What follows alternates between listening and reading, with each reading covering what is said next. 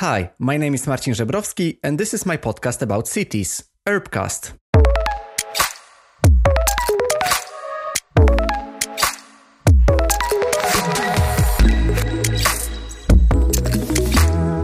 Hi, and welcome to the newest episode of Urbcast. This is also the last episode of this season in English. So, welcome to the grand finale. Today, I will be having three guests at the same time. Matthew Barnett, Ido Gohen, and Andre Sanchez Montoya form together Make Room. Make Room is a consultancy that provides insights across the entire building industry value chain to enable sufficient living.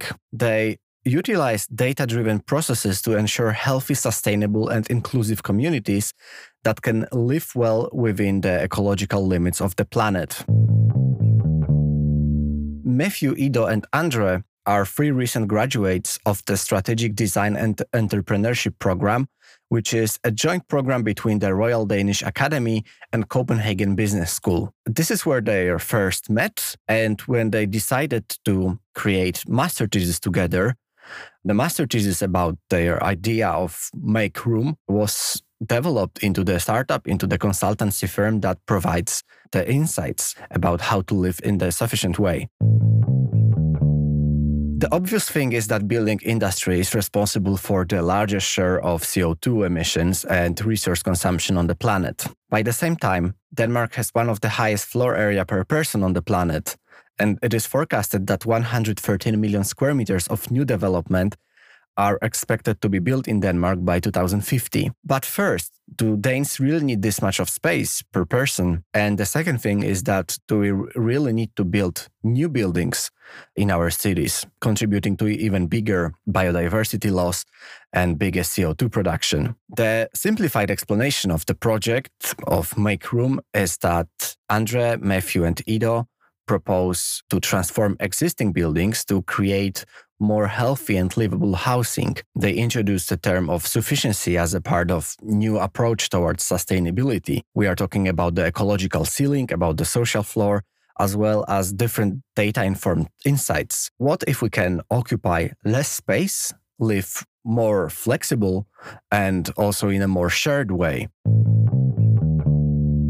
We talk about some paradigm shifts and what the three speculative futures for the project can be. We talk about three different visions about the subtle one, a more meaningful one, and also radical sufficiency transition. The idea of the project, which will be shortly introduced to you by my guests, is about to decreasing the amount of space that we all have in our flats to be able to accommodate more people and also to provide more shared facilities.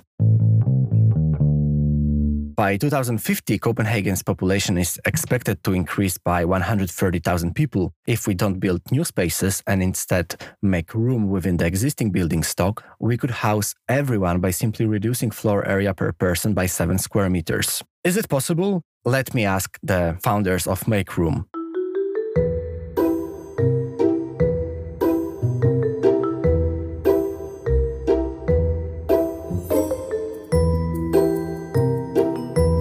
Welcome. Thank you for coming to Urbcast. Thank you for having us. Thank you. And we are very excited to be here. Yes, thank you, Marcin. this is very uh, exciting for me because this is the first time I will have actually free guests at my show. And I'm really looking forward to our conversation. But before we jump into the, the main topic of our episode today, I just wanted to ask you guys can you briefly introduce yourselves? Yeah, sure. So my name's Matthew, and I'm an architect and strategic designer, originally from Australia. So it's a long way to be here in Denmark, but uh, I've been studying here for the past two years, and I've just graduated now, and now starting a company with these two lovely individuals next to me. Hi there. My name is Andre Sanchez Montoya. I'm uh, from the US, originally from New Mexico. I'm a recent graduate from CBS and KDK here in Copenhagen from the Strategic Design and Entrepreneurship program.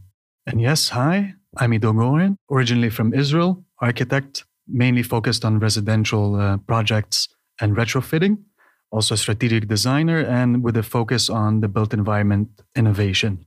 So, how did it happen that you meet together? You basically have been studying the same uh, program and you managed to do the master thesis together. What happened and how did it start with you joining forces and the product, which is probably not the final product yet, or a startup that you launched is Make Room?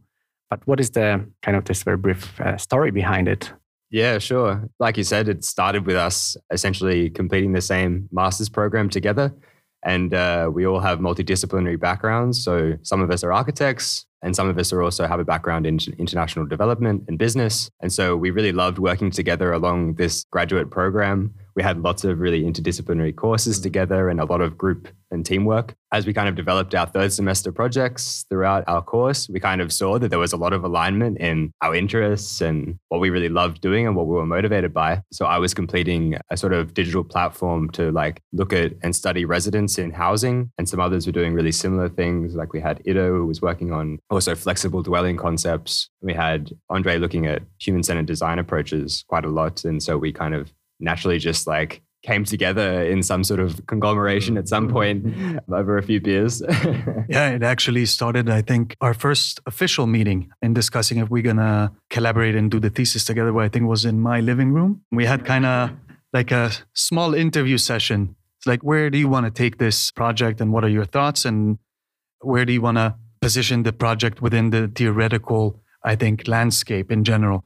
Because we did see through previous work, just to say that the program is two years, four semesters, and we saw alignment along the way between us. We never, me personally, I haven't worked with Andre and Matt until that point. Just to say that Andre and Matt worked together and they kind of knew each other through that. Uh, so it was had a feeling more like, are they going to add a third person? Because they already at that point.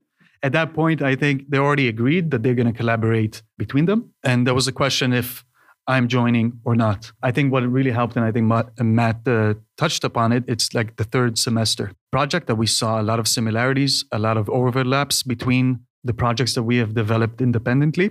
And we were excited about the potential of what can we do together because we have a more or less complementary abilities focus. And we thought uh, this connection uh, would be very fruitful. And I think realizing that the capability of our combined skills, you know, we would really be able to achieve something very unique and we would be able to challenge, you know, different viewpoints in the building industry, different perspectives within sustainability by having our, you know, this convergence of all three of us. It really opened up the possibilities of, you know, how dynamic could our project be and how much could we be provocative with our three minds compared to maybe just two or one. So it was an easy decision to bring Ido into the fold. And, you know, I think ever since then, it's been such a great trifecta. Yeah. I mean, you could say that like we really wanted to practice what we were like learning in our course, which is about interdisciplinary work and collaboration. And so mm. it was kind of important for us to do that from the get go with the company. And I think in a structure of one semester thesis, in general, it seems quite hard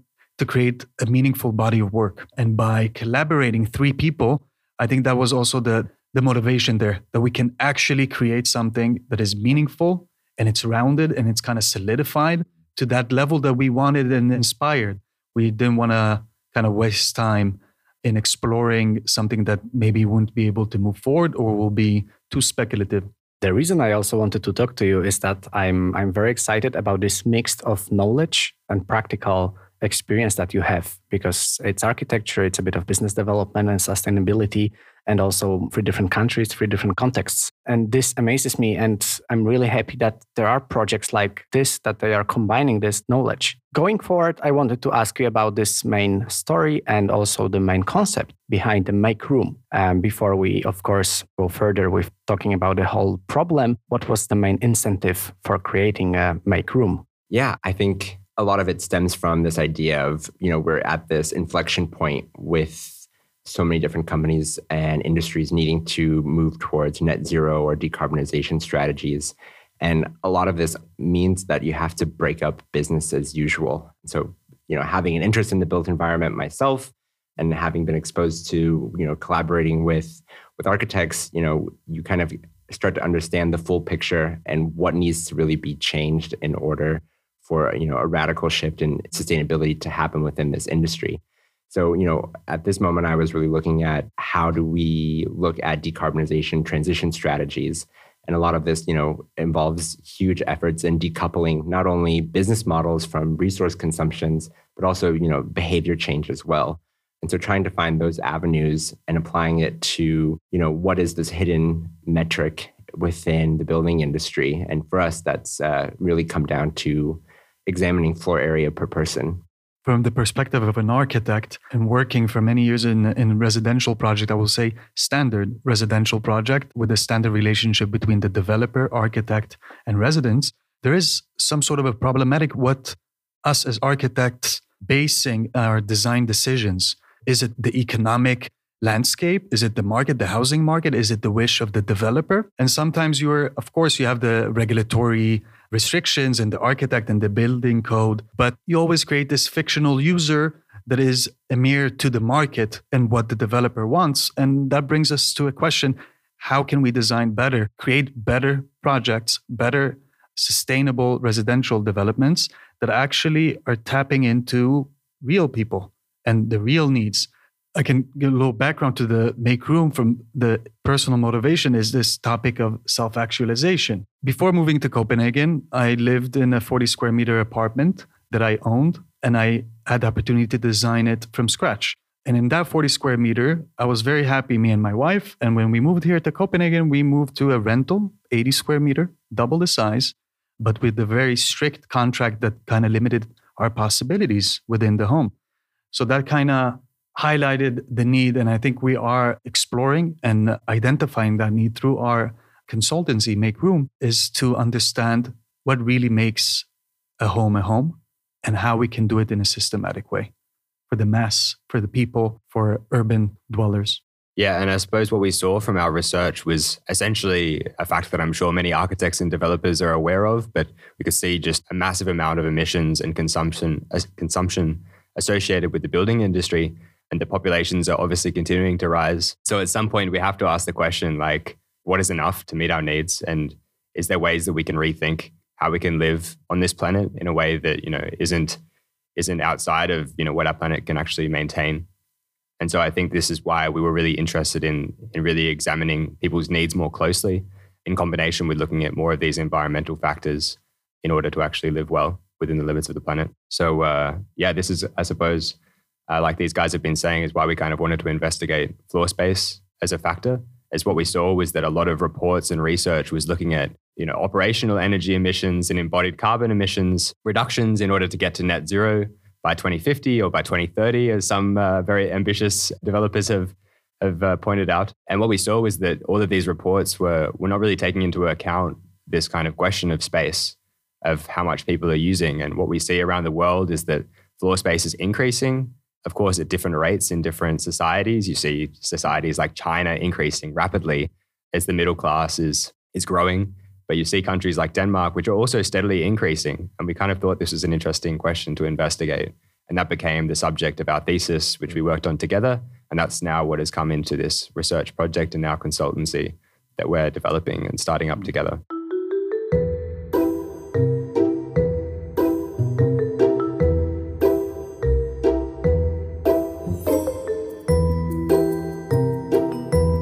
I think that this is going to be a very important question for the discussion, but also beyond, which is what is enough if it comes to housing. And Denmark is kind of very high on that scale of the room that people get. And you you also pinpointed it, Matthew, I think, by saying that the, the building industry is responsible for enormous amount of uh, CO2 emissions and resource consumption on the planet as well. So zooming out a little bit, what has to happen for us, people, to start realizing the fact and acting upon it? I think a great starting point that we found was a whole wealth of research that's emerging, particularly in Denmark, around actually beginning to understand the environmental impacts of construction, and particularly like how they relate to the planetary boundaries frameworks that have been devised in Stockholm. And so there's amazing research at DTU called Absolute Sustainability Assessment, which is looking into downscaling the planetary boundaries to individual industries and to individual people to see how much carbon can we emit in buildings in order to be absolutely sustainable, to live within the limits of the planet for different factors. So CO2 or biodiversity loss or land conversion or water use, all of these factors that we are trying so hard to comprehend and deal with. So these frameworks are really useful starting points, at least in educating those who have the ability to change things in what targets we should actually be meeting. But a large question that we found was what sort of social metrics are we also trying to achieve in order to live a healthy life? Because we could see that there was a lot of ecological targets being created, with these studies, but not a lot of social ones. The question was, you know, how much space is too small? You know, what sort of studies should we be looking at here? And there's a lot of research that we found from the UN that tries to propose like minimum space standards for dwellings, which I'm sure most architects would be familiar with. But we thought this would be interesting to further explore. You know, what happens if we share space? What happens if we live more flexibly? Does that suddenly open up new opportunities to live with different spaces with less space or with in different configurations with people? So this was kind of the starting point for our study. Yeah. Yeah, and I think in order for us to realize, you know, what is enough, it's a it can't happen in isolation, right? I think it's a multi-stakeholder approach, and all of these stakeholders need to communicate to each other. Where are these foundations and where are these limits? Whether it's for social well-being for you as the resident living in this space, whether it's for the developer or the architect when it comes to looking at emission standards, or even looking at you know at the municipality how much land is available for residential living. We do want to realize this fact and act upon it. We already started talking about it. There is a need for a paradigm shift. So, in a way, disconnect square meter into from the cultural, financial powers that kind of drive it up. As we see in many, many countries, the square meter per capita is on the rise. And there is a correlation with cultural, geographical, demographic, that is one of the indicators of a high level, high standards, and high livability. And we know from our experience and our research that it doesn't necessarily need to be connected. And there are many opportunities to achieve social targets with eliminating that growth in square meter. So that's one of the first steps is to take paradigm shift of disconnecting square meter with livability. So it is about the Mm, the square meters.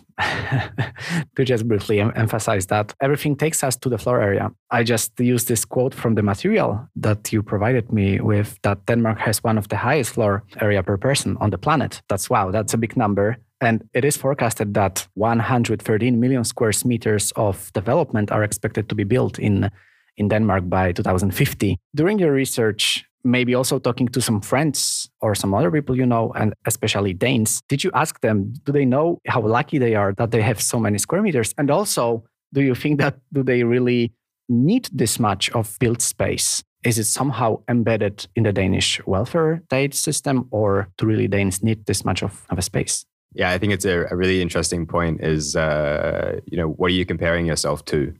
yeah, like you say, I think uh, the floor area in Denmark is about 42 square meters per person on average that someone lives on, which is hard to kind of put into to understand, maybe in relation to many other countries around the world. But many live on much less, and only a few have more, namely Australia, funnily enough, and uh, the United States. So mm-hmm. this problem is very close to home for us as well, and it's not just a Danish problem, but. Uh, a lot of the research we found, particularly looking at the social associations of floor space and well-being, we're trying to kind of uncover this further. When looking at floor space and, and well-being and livability, you know, I think this is a growing body of research that is, you know, really being focused on, especially now floor area per person is becoming such a target when looking at environmental standards and what should regulations be for new development or even as what we're advocating for is, you know, can these targets be used in a transformation wave of existing buildings as well? Can we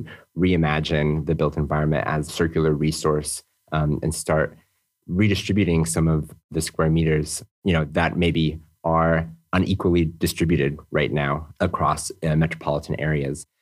And so, you know, tapping into this into this understanding of resource consumption and well-being, there is a diminishing point of return for how much you consume and your well-being related to it. And plenty of studies show that it happens with how much wealth you have, how much material possessions you have. So, also finding what that limit is for square meter consumption is super interesting. Where is that diminishing point of return for how much space you actually consume and how much of it is in excess? And of course, this will completely change based on the individual. If you are handicapped or not able bodied, you require more space because of your situation.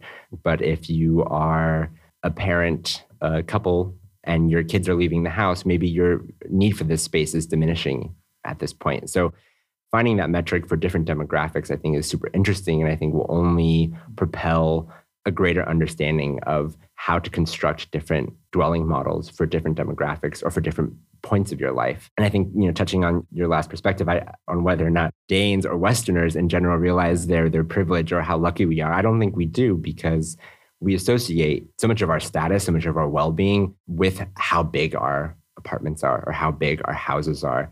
And I think you can definitely look to like the housing booms in the late 2000s that happened in the US or these McMansion trends that were happening. And I think because we have this material association with it, I think decoupling that aspect of our relation with space is just as important as decoupling, you know, the industry's need to build big and continue to, you know, pursue this linear track with development align it with the with the Danish numbers, the 113 million square meter uh, that is forecasted to be built, which if, of that is we're talking about 96 million square meter for residential alone. So the direct answer, I think, from our point of view, would be yes, it's needed, but we are questioning where it should be allocated, as Andre started to talk about and touch upon. Is it supposed to be in a new build? And we also want to question what is this number based on?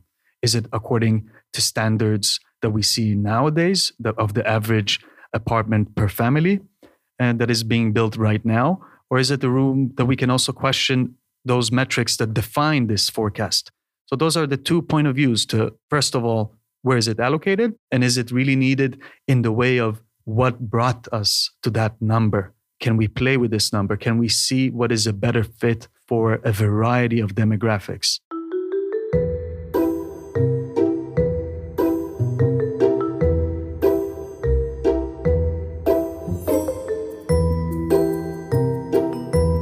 I would understand it as a step towards densification in our cities. And this is also the, the simplified explanation of your project that you want to transform the existing buildings into uh, creating more healthy and livable communities, housing based on community, on, on the relation of the residents. And in your research, you also emphasize the role of uh, sufficiency. What does it exactly mean in terms of your project? So, I think our attraction to this definition of sufficiency, which I think is an emerging sustainability concept beyond circularity, is in what state are our individual, like human needs met while also respecting the needs of the ecological health of the planet? And I think we were really attracted to this theory because as being exposed to a lot of circular economic models, you know, these were really focusing on, you know, what is the commercialization what is the commercialization commercialization elements that we can you know make in, into a more circular function whether it's materiality whether it's you know looking at different stakeholders along the value chain to become you know more efficient in narrowing or slowing these types of loops but what we really found was the human element was missing. You know where were the users? Where was the, the stakeholder engagement in some of these circular models?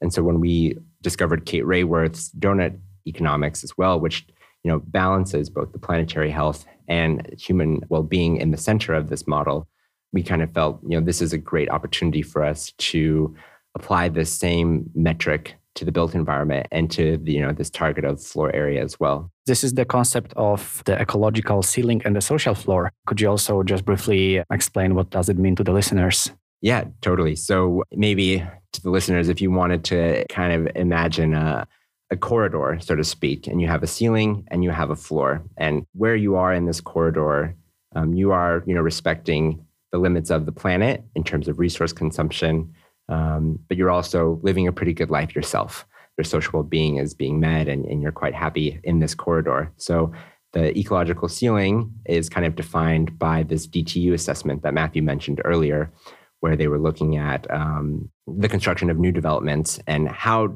square meters would have to be downscaled. And um, you know, these limits were between eight square meters if you're using traditional concrete materials, or you know, I think it was 20 square meters if you're using more innovative materials like cross-laminated timber. So if you're thinking eight to 20 square meters from 42 to 50 that you know people kind of live in right now, that's a almost a 50% reduction in space. So, you know, these scientific numbers really pointed us towards what the ecological ceiling is in terms of, of square meter consumption. But finding that social floor is much more complex because, you know, as we talked about, social well-being is always subjective.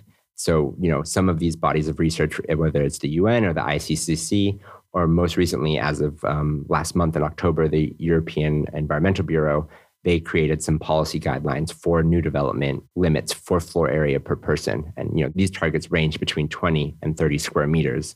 So taking, you know, you have your ceiling around 20 and the floor around 15, you know, that kind of gives you a starting point at least for some nice design guidelines. Try to re envision and be quite speculative. Can we live in this smaller space? And what does it take from the design side of this equation to make living in this on this cut of square meters, you know, possible and to do so with with keeping our well-being in mind.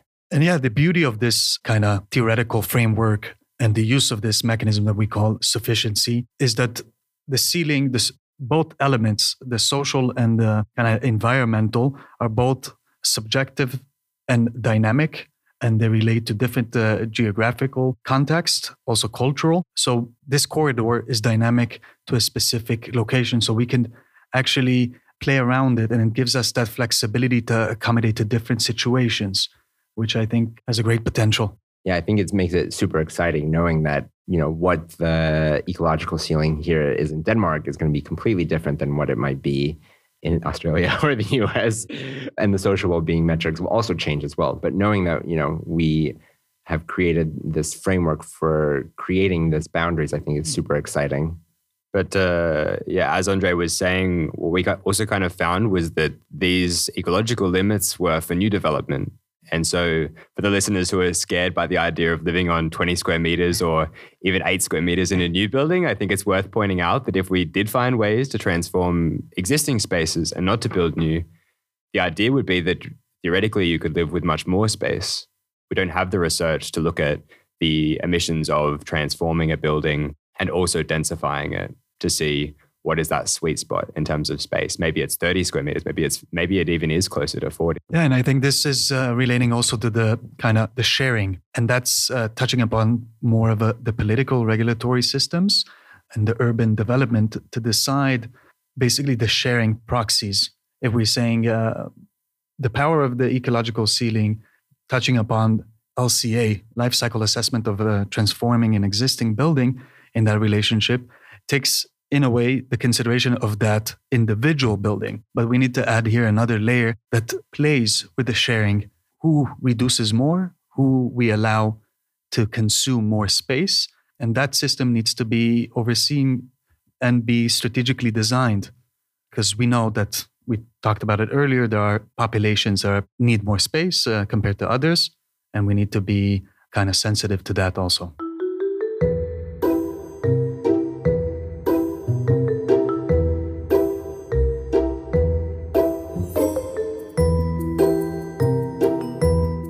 Talking about this, about how to, to design and moving slowly towards the design guidelines as well, you created some kind of data informed insights and you say we already started discussing the, the sharing of the square meters. We also talked about some flexibility and also cutting off the square meters. So less flexible and shared. But how could we, architects or developers, use those insights to transform the existing buildings and reduce the floor space per person. So, how could we go basically from this more of the theoretical, methodological level into the design itself and some design principles? Well, just to give um, a bit of uh, background into our methodology, you know, when we determined that you know we need more concrete numbers to, to establish a, a social floor boundary here in in Denmark, it really solidified our our need for a digital surveying tool to kind of collect the data that we need the social, the behavioral, and the spatial data to try to inform how to create these design boundaries for the radical transformation of the built environment for some of these human centered densification goals that we had for ourselves. So we kind of created this digital platform that's somewhat of a mix between uh, prop tech technology as well as like a post occupancy evaluation tool where we really zoomed in on what is an ethical way to capture this data that we need about people within their homes, which is such a personal, private space. And we're talking about redistributing this space. So we thought zooming in on practices or routines that you do within your daily life is a great starting point for shifting the paradigm of residential architecture or of dwelling. Because what are these systems made of? But just millions of practices that we do every day by millions of people. So by zooming in on practices, we were really able to understand what are people doing within their homes, how satisfied are they with the amount of space they have to do these routines, um, and ultimately, who are they doing these routines with? Are they doing them with their partners? Are they doing them with their friends? Are they doing them with their neighbors? And I think what the most important question we asked was would you want to do this activity with other people and who would you want to do this activity with and i think when you are prefaced with this possibility of sharing you know it kind of changes your perspective on how you can live differently maybe you know you've been working at home because you've been in covid quarantine and you you would love to have a group working area in your apartment you know to spur your own productivity or to keep yourself accountable or maybe you're um, a parent who wants to not have their living room be also the playroom and maybe would mm-hmm. desire a shared space with other parents in the building as well. So by being able to collect this data and aggregate it and analyze it and put it into our methodology, we were able to come up with these sharing mechanisms or these spatial redistribution mechanisms where maybe some people have more than enough space and they can live with less and they're happy. Maybe they are a fan of minimalism or maybe people want more flexible spaces. Maybe that opens up the possibility of, of more polyvalent design. Or maybe people really do want to engage in a shared living environment, and co living is more of the, the profile that fits them. To add on this methodology that we developed in our process, so this all kind of being put in a frame, we have developed a framework that is employing different sets of algorithms that take different data nodes. And that's how we develop those insights that are to make sure that we get the most amount of knowledge to make good design decisions early on in the stage of uh, planning for future residents, but also the existing residents. And as Andre talked about, it's about getting an overview of the spaces that are required, how you can access them, and what is the network of relationship between those spaces. And I think that is kind of what we're conveying. That is the most uh, meaningful knowledge for developers and also architects is to get a further developed kind of brief of spaces and understand the type of spaces and how people can share those spaces and with exact numbers not to say that we need to accommodate every single person sharing this is not what it is about but it is about to get a much bigger information to kind of flush out the outliers of the data not to say okay we have one standard vision of one human no matter the gender is or demographic. And that's how they live, you know, like the fixed uh, 90 centimeter height kitchen. That is not right for everyone. We have different heights as humans. And, uh, and I think a lot of people suffer from having a 90 square meter height kitchen. And I think it's uh, really important for the developers, but also architects, because it's not about taking their creative process from them, but is actually giving them a bigger kind of picture that they can make those design decisions. I think it also gives them the power. It empowers them to push on the creative side because they know that a lot of the questionable things that we do as architects in that process is already anchored with data and it's real and it is true to that specific site that they're working. It's not a knowledge that a specific architect accumulated over 20 years of experience that is, you know, subjective, how he learned this knowledge, he or she, but it, it is great kind of lens into the current needs. Yeah, and I suppose another interesting point to add is what we see in a lot of research now, and in also with IoT and sensors in, in office spaces, for example, is we see a lot of data oriented decision making through looking at what people do or what spaces people use. But what we really wanted to do in going the next step was to kind of ask people what they could want in the future. What do they actually envision or dream of having in their neighborhood. And so there's some also additional questions we ask with things like what do you dream of having in your neighborhood? Or what services would you love to have in order to live with less space? Would you love to have you know, shared food or shared kitchen spaces or have a private chef come into your into your private living room and uh, and give you a meal? So i think it it raises the question of what sort of data do we want to collect and and can we actually really make this a co-creative process where we get people excited about what the future of living could be and not just look at what people have right now as the starting point. We also understand and we recognize the, the limitation of data collection, especially when it's this data is being collected non-objectively. as Matt said, in offices, we can use IoT systems that objectively kind of read the situation and the data is correct. Here, we use a different way to, as a process, to be very ethically and uh, not invade the privacy of people. And so we do not want to take this approach of uh, sensors and IoT elements. So we are developing our methodology in that way in our process. But we also developed other steps or further steps to kind of create a dialogue about this data. Is it correct? And kind of reflect with the residents together and to question them about the data to see if it's correct. Also, simulate along the way the insights that could be developed based on those data nodes. And from that point, we can understand if the data is viable, is it correct, and how we can also push it forward. So, from data to insights, yes, we have the digital platform, but we also have different points along this process that can actually improve and justify the insight in a better way without being exposed to the limitation of our data process.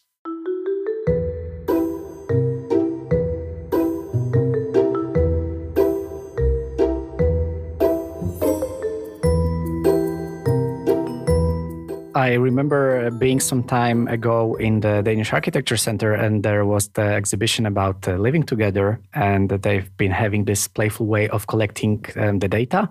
And it was data about what would you like to share in your apartment, in your resident block. And it was a, a, very playful way. You had some containers and you had some plastic balls and you could throw them, emphasizing which place would you share. It could be a, a living room, a small community working room or a, or a bathroom or kitchen. I guess that this is something that you've mentioned that you've asked in your research as well. But then I wanted to ask you what you would like to share in your apartments uh, because it is a very subjective thing. So, what would you like to share in your apartments? What you are ready to share? I can definitely speak from experience here after living in a, a number of share houses at this stage of my life that, uh, that not all sharing is necessarily voluntary. And a lot of the time we make uh, decisions to share because we have to, because our finances don't allow us to live in this beautiful studio by ourselves and have as much space as we possibly like. But I think uh, for me, one thing I've learned from living in in flats with three or four other roommates, or sometimes even more, is that that also can have a, a, lot of social benefits. There's a lot of ease in having one person cooking per week in a kitchen, and uh, I've actually come to grow to really love this. And so, so now for me personally, I actually I've just moved into a new apartment and it's a collective. And that's a choice that I made, even though I could find a, a studio space with, with my partner. We actually decided that we wanted to be a part of a, a larger community so that we could share resources and food and meals together.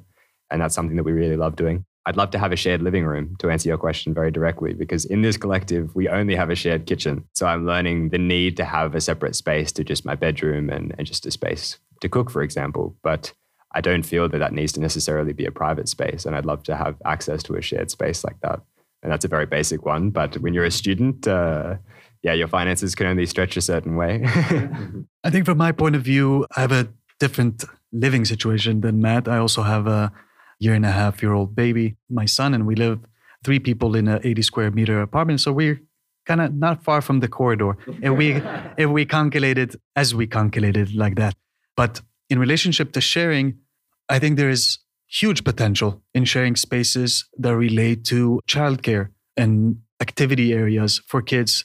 Yesterday, I went with my son to a, uh, a neighbor who's a friend, and we had a play date uh, in their living room because it was cold outside, uh, and we didn't want to stay outside in the in the rain. The happiness and the effect of going to a different space that is not yours, in a way, and has new exciting toys and new things to discover. It was amazing to see on my uh, son's eyes. He would never play this way in our own living room. Of course, it is exciting. And if we are sharing it, then it becomes kind of that is your space to visit.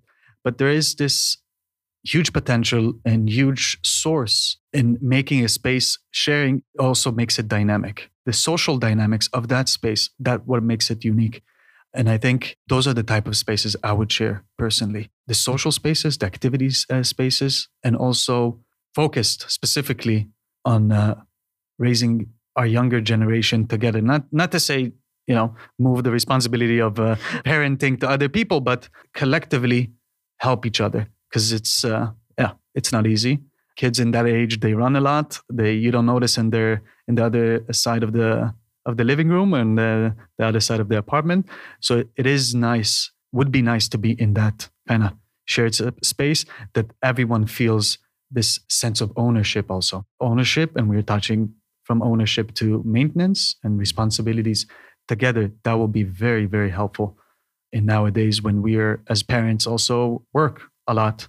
And i think that could take help with the day-to-day pressure you know for me i'm reminded of uh, i've also been living in and uh, in shared living since uh, i finished my bachelor's a few years ago and one of the best examples of of shared space that I remember is, you know, we when I was living in Washington D.C., we had this old carriage house which was transformed into uh, a garage, and we didn't have cars. We were like only riding bikes and really adamant about not ever needing to buy a car or wear a suit.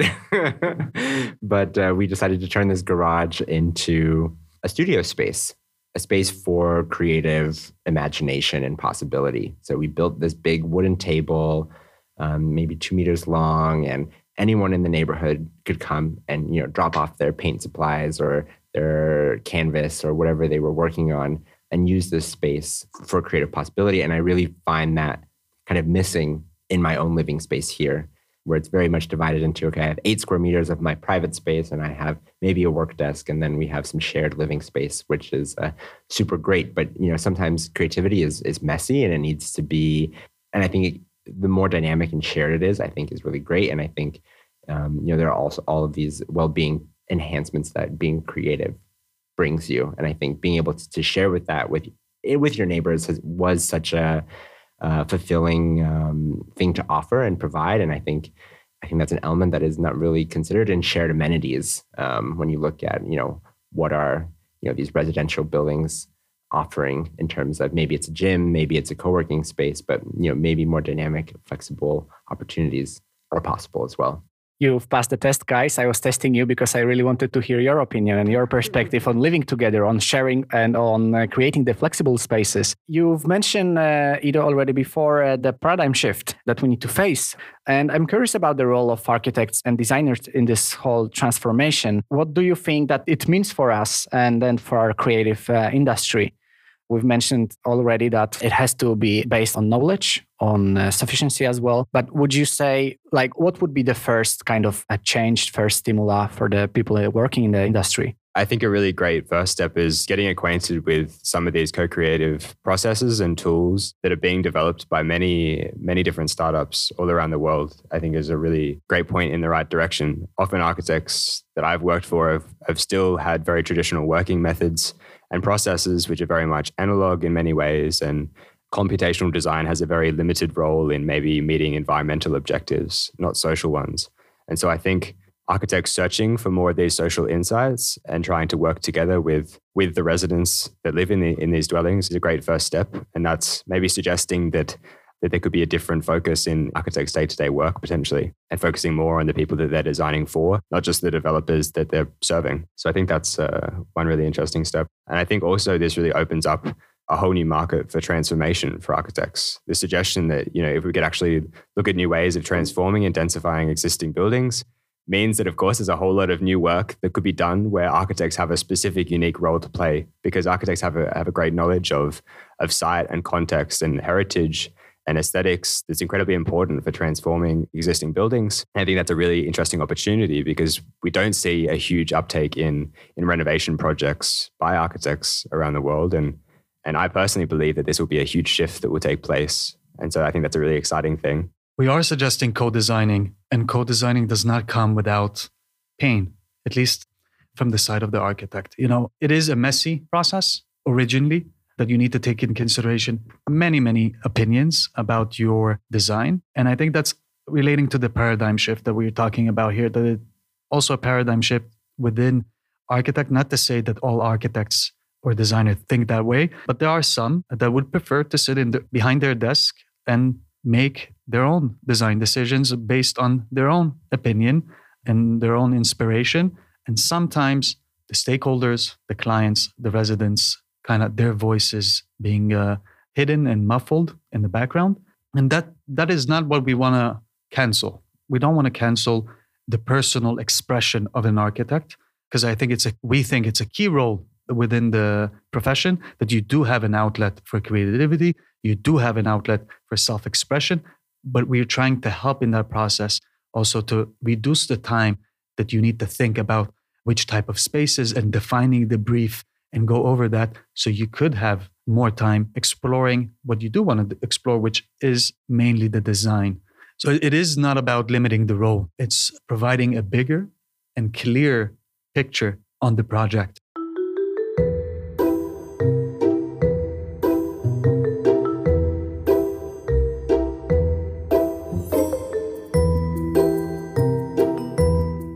Make Room is presenting three speculative futures. Let's just talk about them. You have those three stages, three visions, three possible futures for the change in the apartments in Copenhagen, but not only. You've been working on the real side, actually. You've chose, or maybe you can uh, just explain in a minute. You are building this community prototype, and it is here in Copenhagen in uh, Christianshavn, and it's called the Applebys Plads. Uh, what exactly happens in there? Is it like your life laboratory? Can you just accumulate some practical knowledge from this experiment and then share it with, yeah, exactly with the designers? And how does the process look like? The prototype that you, that you mentioned is actually the starting point for our thesis project, which we've now developed into this company. And so, what we found from our research was that we were missing a lot of insights on how people live and in order to test our, our data collection methods, we thought, well, we need to work with people. We need to find a, a, site where we can actually ask people questions and, and find out if what we're suggesting is actually possible. And so both Ido and I happened at the time to be living in, in the same residential development, and this is Applebys Plads. And so we thought this is a great space to start with because we know the people who live there and we have relationships with many of the people who live there already. So we can already get some interesting insights from that. Yeah, I think it's important to say in that element of trust we did this, the prototyping in the first run of our platform in COVID time. So we had to emphasize this trust so people would participate and will trust us that we're not uh, just strangers, you know, coming off the pandemic and uh, spreading diseases. So it was kind of important for us.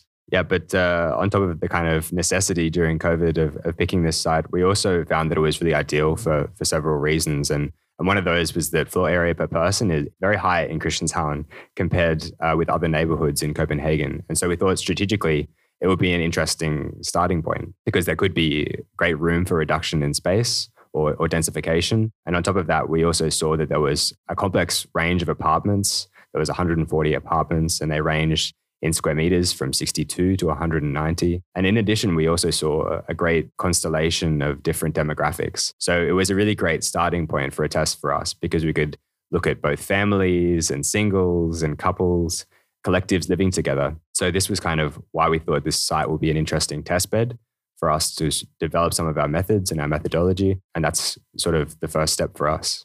The site had 140 apartments. Yes, but we, when we kind of start analyzing, we noticed, uh, first of all, that there is only 40 types of apartments in the complex that had a lot of similarity, a lot of similarity of the space. It was more or less copy paste of the specific spaces with different numbers of uh, rooms. So if we had a 70 square meter apartment, it was very similar even to the 100 plus square meter apartment. So that kind of made us created a clear way of how to examine those spaces with different opinions about you know similar space that yeah it's a bit uh, you know i constructed it in a bit of a weird way but i think the matching points between the apartments although in a way this richness we say 140 apartments but eventually it was very similar how people lived in those spaces. So that kind of highlight also the standardization element in our investigation and we could have an opinion on that uh, thing which is how we designed a standard and not to subjective people. And it was super interesting, you know, moving through these different data collection phases with these residents at Applebys Plads and seeing um, when we're getting the first round of data and seeing, you know, who they are keen to share with or how they're keen to share with or in what dream activities are they imagining for their neighborhood or for themselves.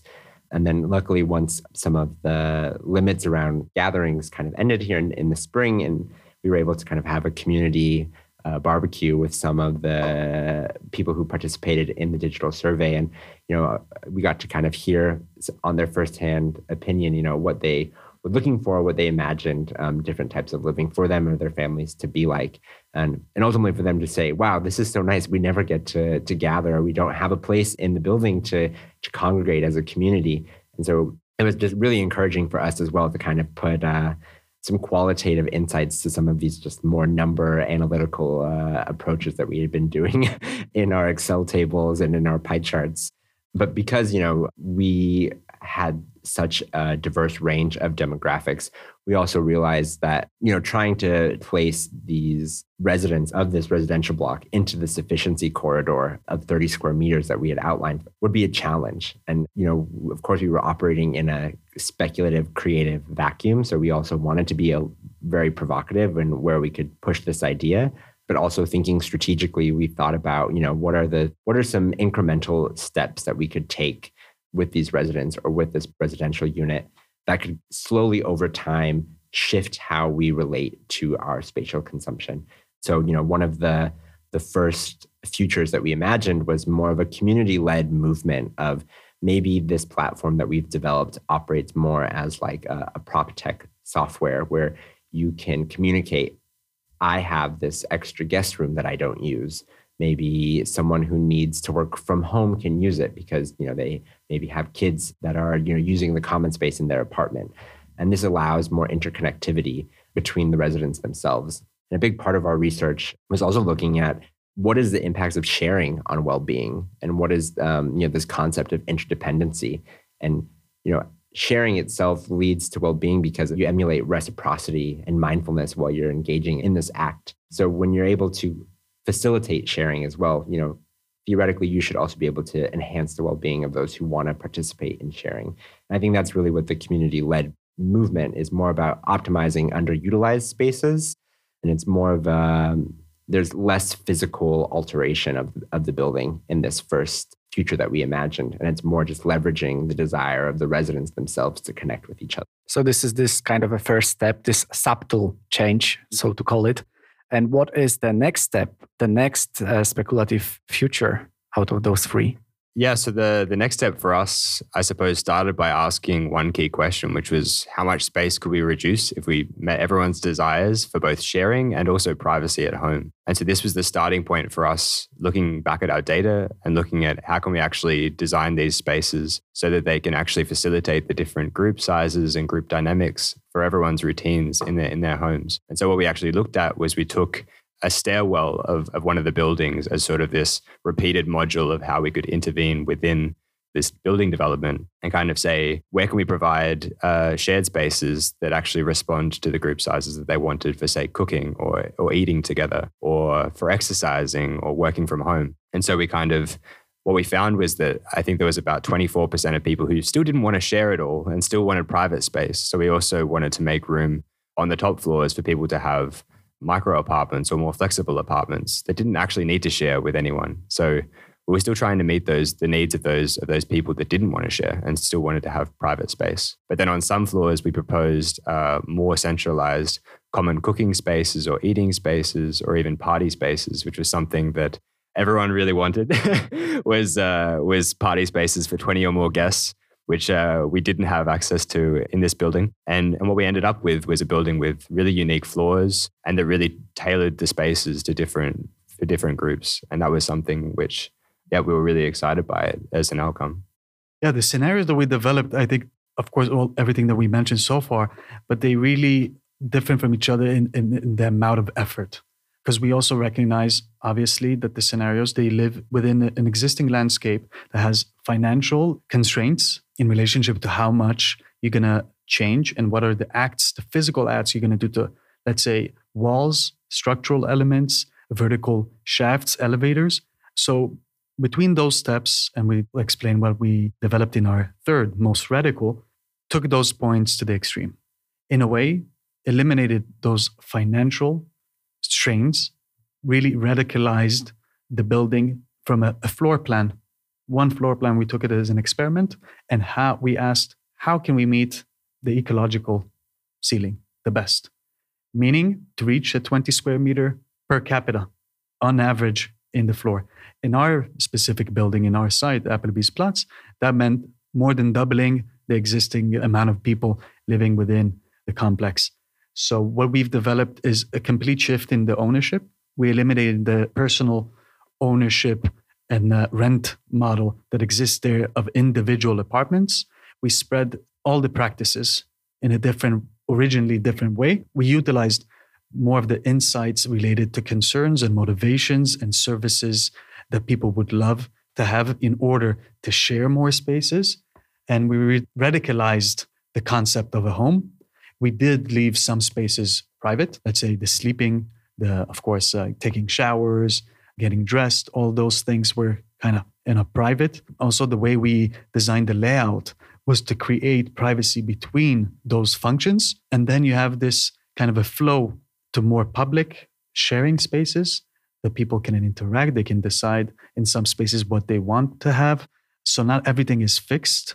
A lot of flexible spaces that they can be further determined and be democratized by the residents themselves. And yeah, that was the radical sufficiency transition that we proposed. Not to say that this fits everyone. At the end, we suggested a six square meter private space, but you had access and you could use 524 square meter per person which is much more than what we have right now so it's not only about reducing we're talking about a lot of reduction here but it's about also gaining gaining the space that you need need also now but your need also going to change in a month so we also facilitate that in our framework that you could change the spaces you can decide and kind of tailor the life you want within the building through the different spaces. So, yeah, that's the shift from ownership to usership as a concept of living from 70 square meter apartment to six square meter as a private to 500 plus square meter of usage. The great thing that we found here was that uh, living with less can can also be be a benefit to every individual, and you can have access to. Yeah, we found seven times more space than you usually would and this was something that I would like that I think all of us were really excited by was this idea that maybe we could have access to spaces that we just don't in our current financial circumstances and we could be paying less rent which would also open up new opportunities for engaging in the city and not just in our in our own home.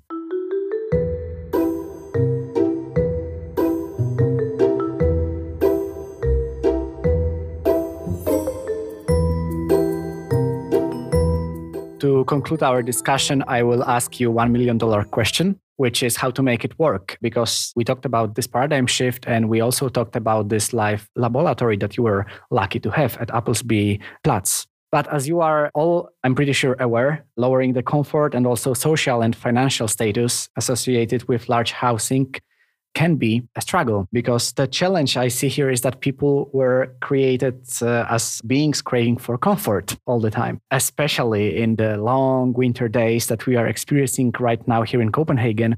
We would just love to light up some candles and just um, chill in our apartments.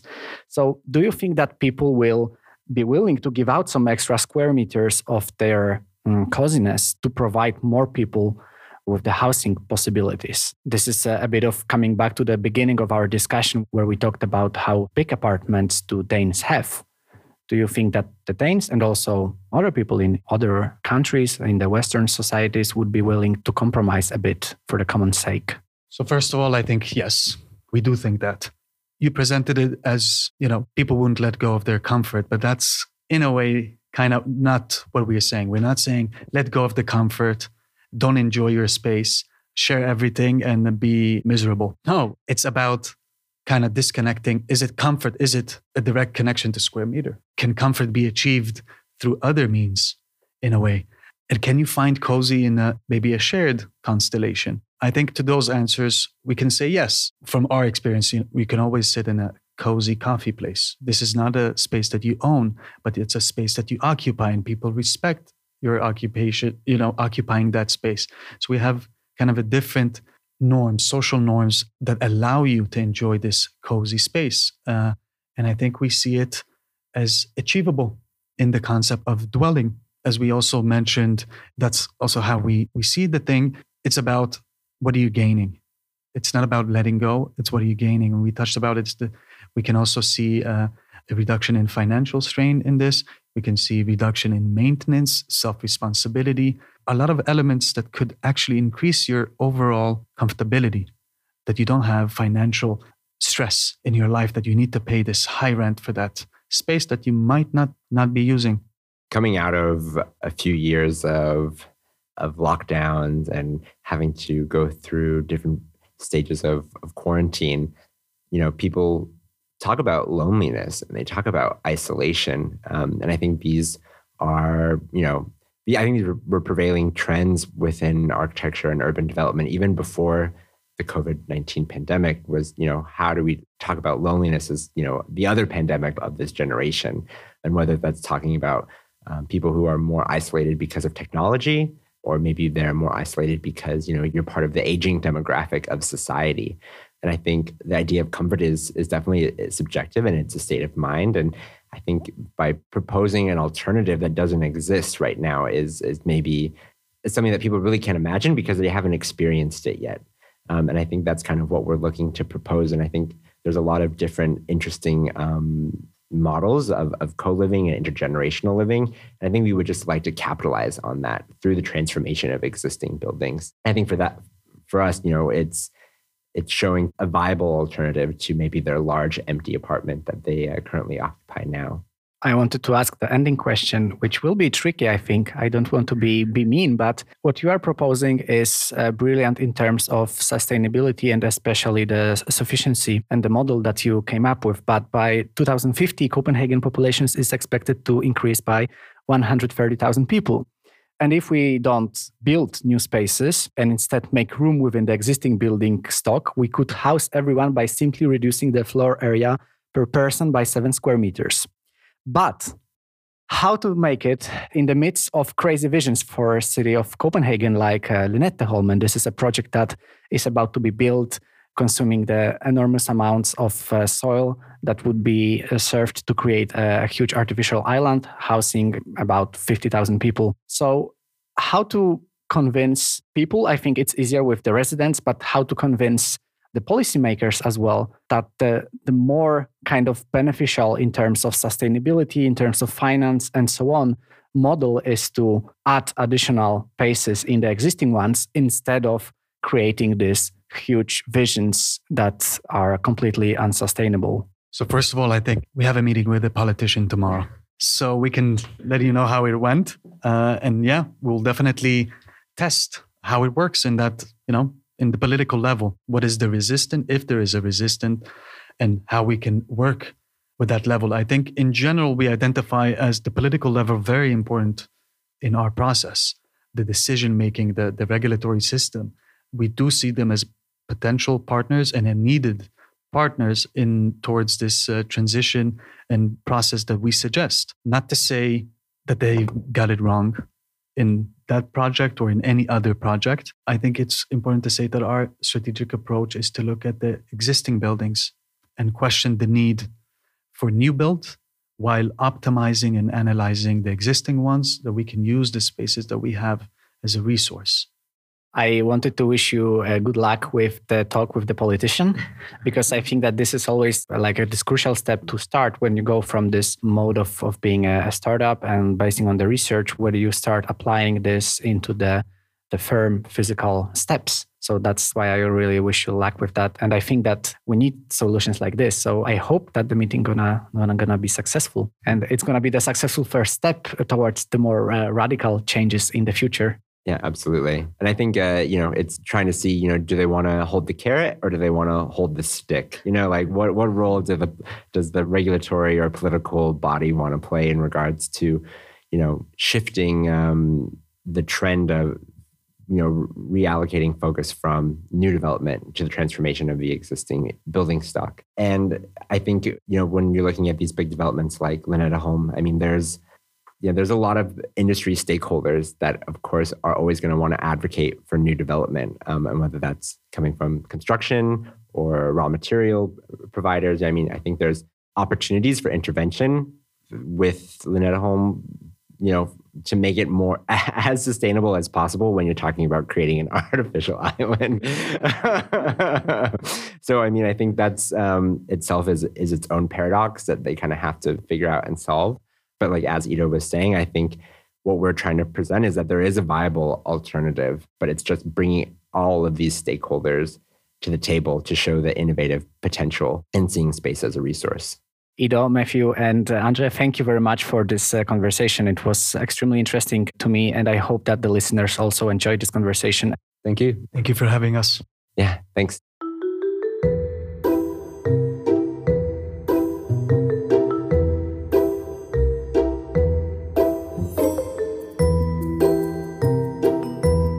Thank you for listening to the newest episode of Urbcast. I hope that you learned something and that you were inspired by Andrew, Matthew, and Ido. I think that this is a very, very brilliant idea to decrease the amount of space we have because we don't use it efficiently enough. So instead, can we just meet the new way of living, the sufficient living, which will enable us to accommodate more people without adding more new developments? I hope that the answer is quite clear. And I also hope that you like the conversation. If you would like to get to know something more, you can contact the guys through LinkedIn, for example, or visit their website, makeroom.online. Thank you very much for listening not only to this episode, but also to the many different episodes in English that um, I published this year. Since this is the closing uh, episode, the grand finale, I wanted to say that I am very, very thankful for your support. I have been receiving many messages from you, many of them through LinkedIn, with you saying that you like the episodes or that the things I talked about were interesting or that you made some new connections with my guests. And that's the exact aim of this podcast to bring people closer to the important matters in urbanism, in architecture, urban planning, and so on. I wish you great new year 2022 and I hope that you will continue to listen to this podcast because I'm planning extremely, extremely interesting topics in the next year. And I just hope that you're going to stay with me. If you would like to share anything, any comment, any question, feel free to reach out to me through my social media, email, or my website. One more time, thank you very, very much and talk to you next year.